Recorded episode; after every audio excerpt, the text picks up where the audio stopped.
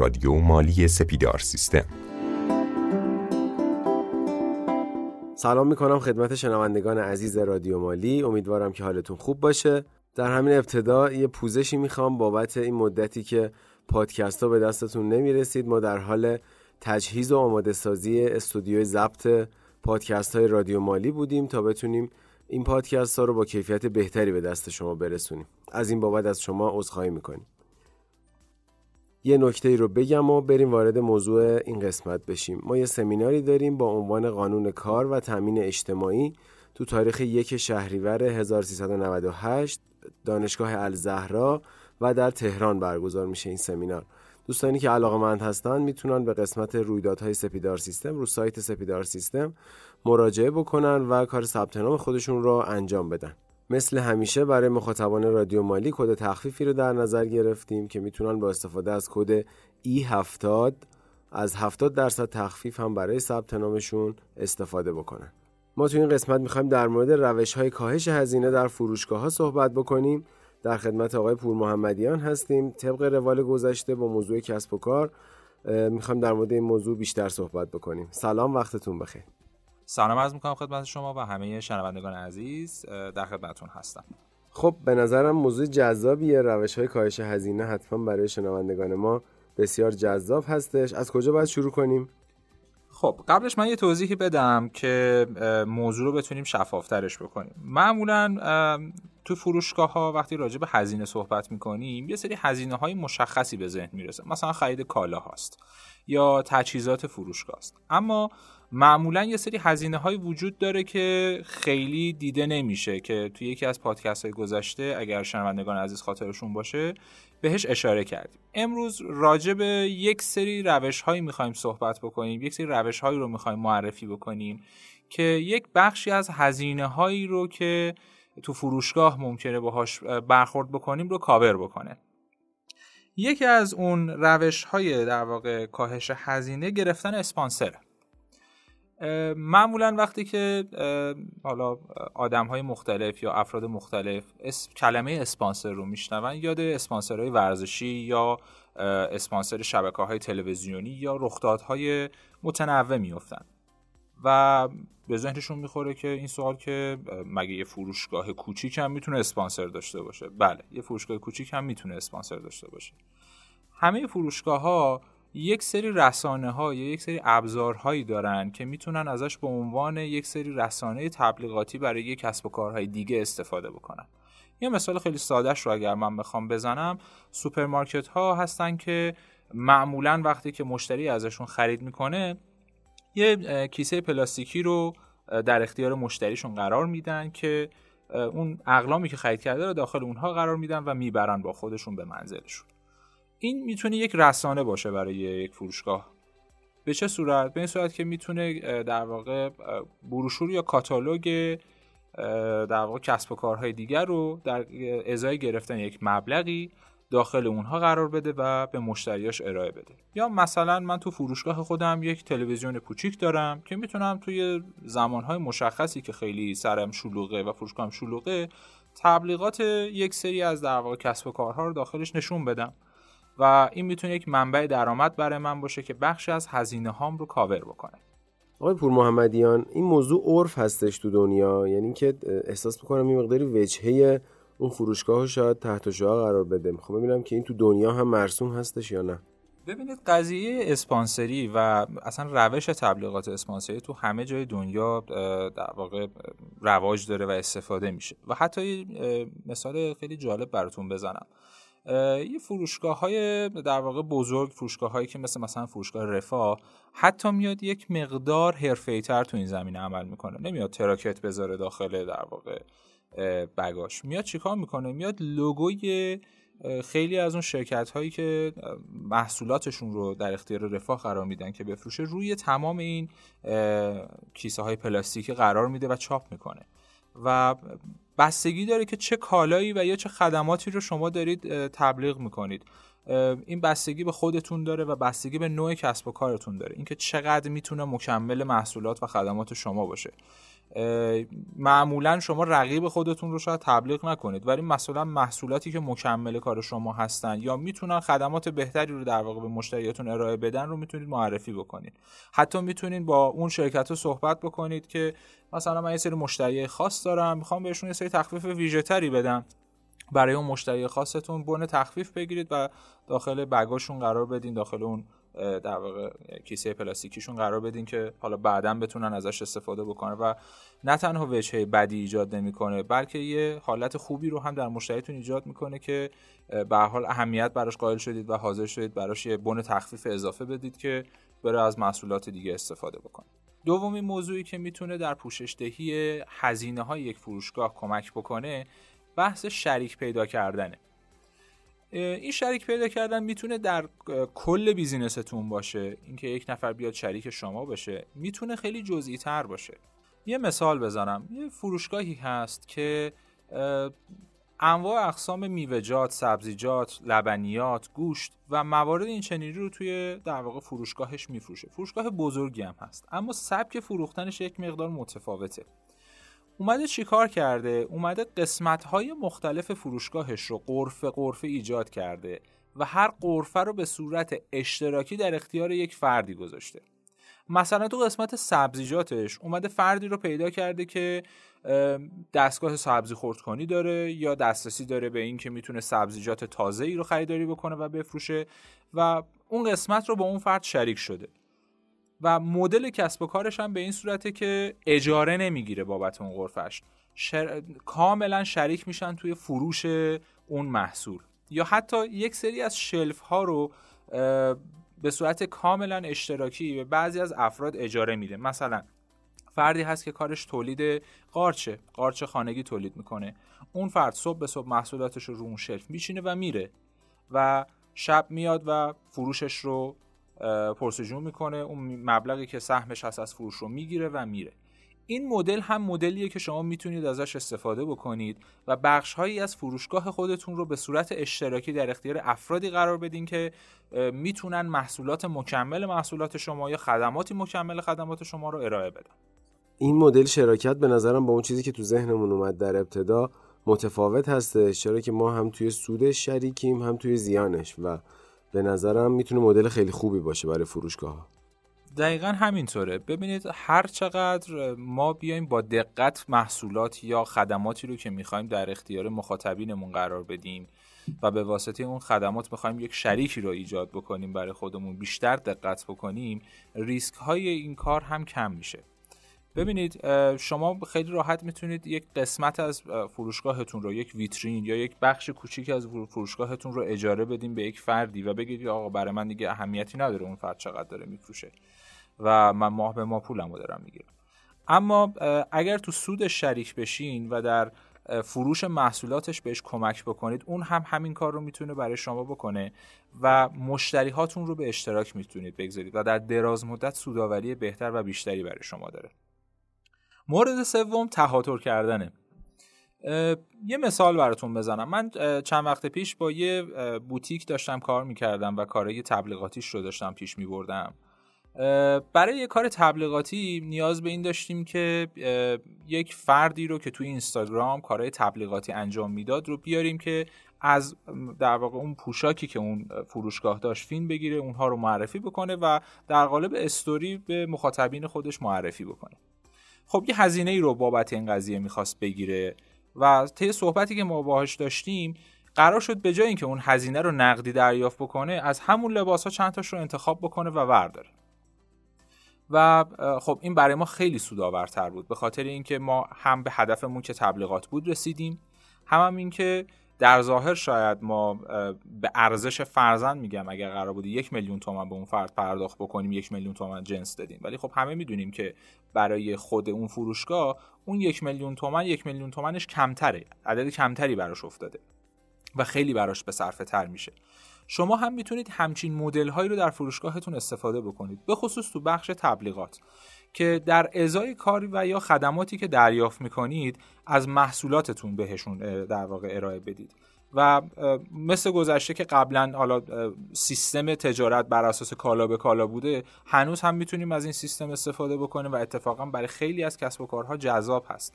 به خصوص اگر خدمات ارائه میدیم و می‌تونیم خدمات حالا کوتاه مدت یک ماهه یا دو ماهه در اختیارشون قرار بدیم در ازای گرفتن اون محصولات یا خدماتی که اون شرکت به ما میده.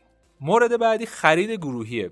معمولا حالا به خصوص اگر یه فروشگاهی داشته باشین که توی یک پاساژ یا توی یک راسته است که همسنف های شما زیاد اونجا باشن می‌تونید به صورت گروهی خریداتون رو انجام بدید. این چه مزیتی برای شما داره؟ معمولا شرکت ها محصولات خودشون رو در واقع در ازای خریدهای حجیمتر و تعداد بالاتر با تخفیف بیشتری ارائه میدن. اگر شما بتونید گروه های سه نفری یا چهار نفری همسنف تشکیل بدید و با همدیگه سفارشاتتون و خریدهاتون رو انجام بدید می‌تونید از این تخفیف استفاده بکنید و در واقع سود بیشتری روی کالاهاتون به دست بیارید. این موضوع موضوعیه که به راحتی شما می‌تونید انجامش بدید. فقط کافیه که هم‌صنفاتون رو در محل خودتون در اون پاساژ یا در اون راسته پیدا بکنید و با همدیگه اون خریداتون رو انجام بدید. این موضوع الان تو کشور ما عملیاتی هستش؟ اگر آره چه صنفایی دارن ازش استفاده می‌کنن؟ بله عملیاتی هست. تا جایی که من اطلاع دارم بیشتر صنف های سوپرمارکتی از این روش استفاده می‌کنن. به خصوص افرادی که حالا توی یه سنفن و نسبت فامیلی با همدیگه دارن به راحتی این کار رو می‌تونن انجام بدن. یا مثلا یک سری پاساژ هست که اینها همزمان با همدیگه حتی تخفیف های گروهی میدن و یا اینکه اگر می‌خوان جنس هایی رو خرید بکنن فرزن اگر پوشاک سنفشون هست هر دوره یک سری در واقع از افراد داوطلب میشن از بین اینها با همدیگه میرن خارج از کشور و حالا یا اون تولیدی هایی که ازش به صورت عمده خرید می‌کنن اجناسی که مد نظرشون هست می‌گیرن و میارن و ارائه میدن.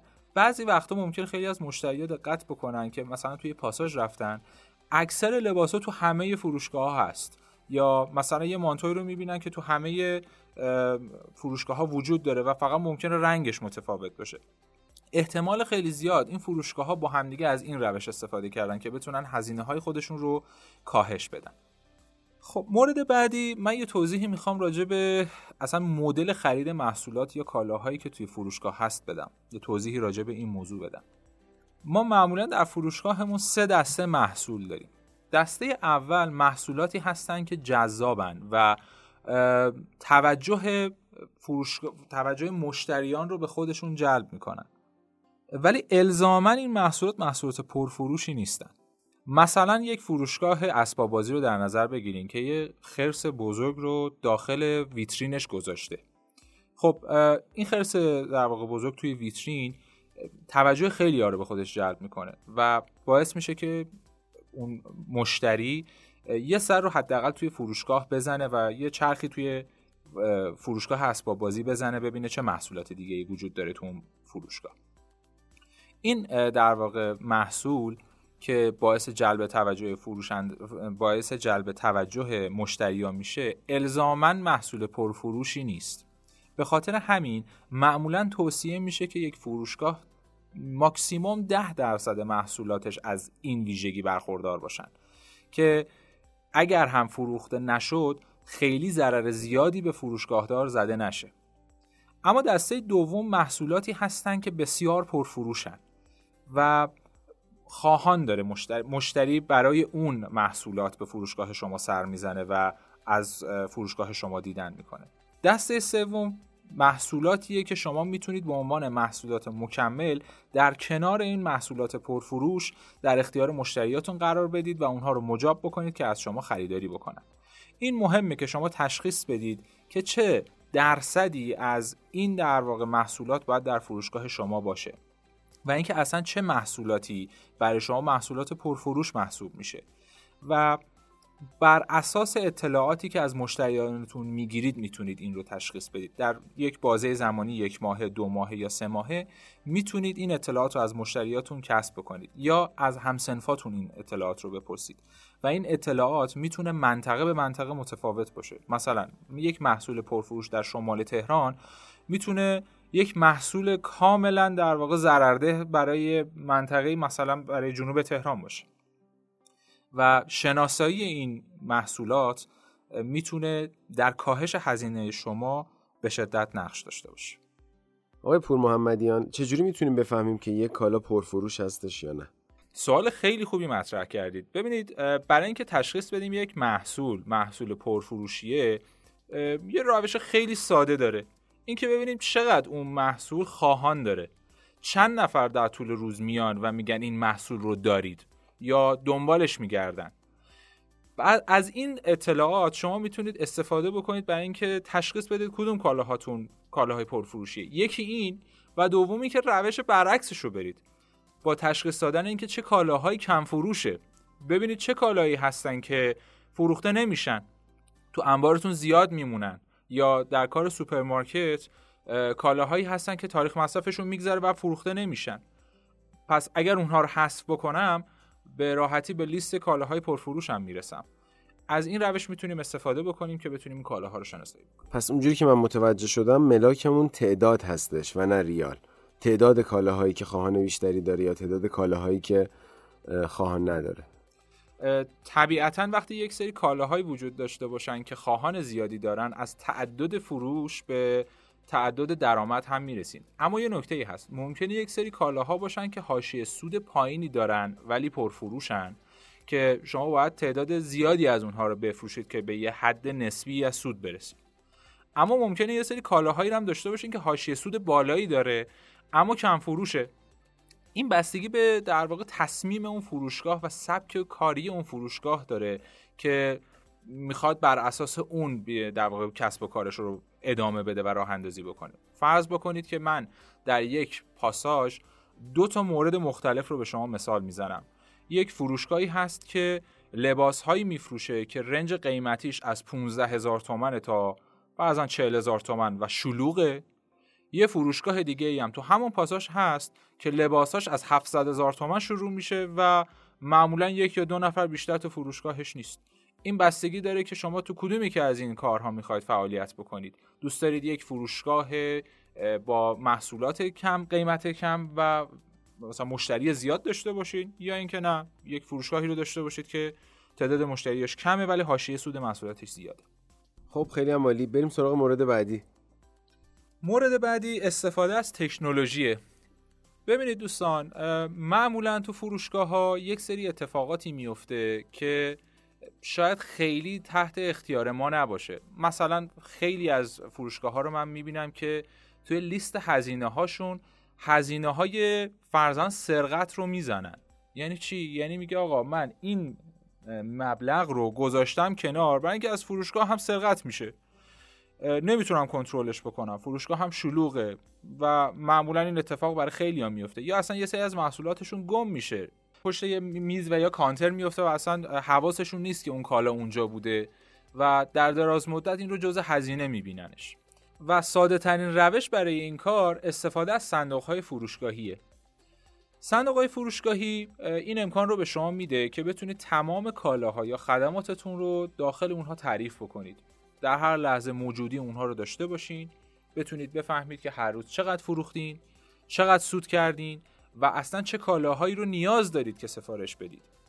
این در واقع قابلیت ها می‌تونه به شما کمک بکنه تو اون مورد قبلی که شما هم سوال کردین که اصلا کجا تشخیص بدم کالاهای پرفروش و کم فروش هم کجاست به راحتی بتونم تشخیص بدم. فقط کافیه تاریخچه فروش یک ماه گذشتم یا سه ماه گذشتم رو نگاه بکنم ببینم چه محصولاتی بیشتر فروخته شده یا در سه ماه گذشته کدوم محصولات بوده که به دفعات من اینها رو سفارش دادم که بتونم موجودیم رو به یه حد قابل قبولی برسونم. و یا برعکس کالاهایی که برام فروش ایجاد نمی‌کنه یا به اصطلاح رو دستم مونده دیگه سفارشش ندم.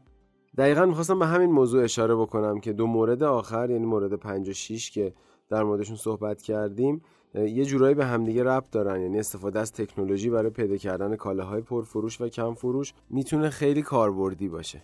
خب مورد دیگه هم هستش یا همین موارد کافی است؟ من فکر می‌کنم یک فروشگاه اگر بتونه همین موارد رو در واقع عملیاتی بکنه و اجراش بکنه تاثیرش رو در کوتاه مدت هم می‌تونه ببینه. و با کاهش هزینه ای که براش اتفاق میفته می‌تونه کسب و کار سودآورتری سودمندتر و سودآورتری داشته باشه. خب من اگه بخوام یه مرور خیلی سریع داشته باشم روی این مواردی که نام بردیم و در مورد روش های کاهش هزینه صحبت کردیم و به 6 مورد اشاره کردیم. مورد اول استفاده از اسپانسرینگ بودش. مورد دوم بهرهمندی از یک شریک مطمئن. مورد سوم تهاتر کردن. چهارمین مورد خرید گروهی. مورد پنجم خرید کالاهای پرفروش. و در آخر هم استفاده و بهرهمندی از تکنولوژی روز بودش. خیلی ممنونم از شما جناب آقای پور محمدیان که امروز وقتتون رو به ما اختصاص دادیم خواهش می‌کنم. امیدوارم مطالبی که امروز با هم دیگه صحبت کردیم مطالبی باشه که فروشگاه ها بتونن ازش استفاده بکنن و در کسب و کارشون همیشه موفق باشن. من هم تشکر می‌کنم از شنوندگان و مخاطبان عزیز رادیو مالی که وقتشون رو به ما اختصاص میدن. اگر که نظرات پیشنهادات خودتون رو برای ما ارسال بکنید خیلی خوشحال میشیم. این می‌تونه به ادامه راه ما کمک بکنه تا پادکست های با کیفیت بهتر و با کاربرد بیشتر برای شما تولید بکنیم. خداوند یار نگهدارتون.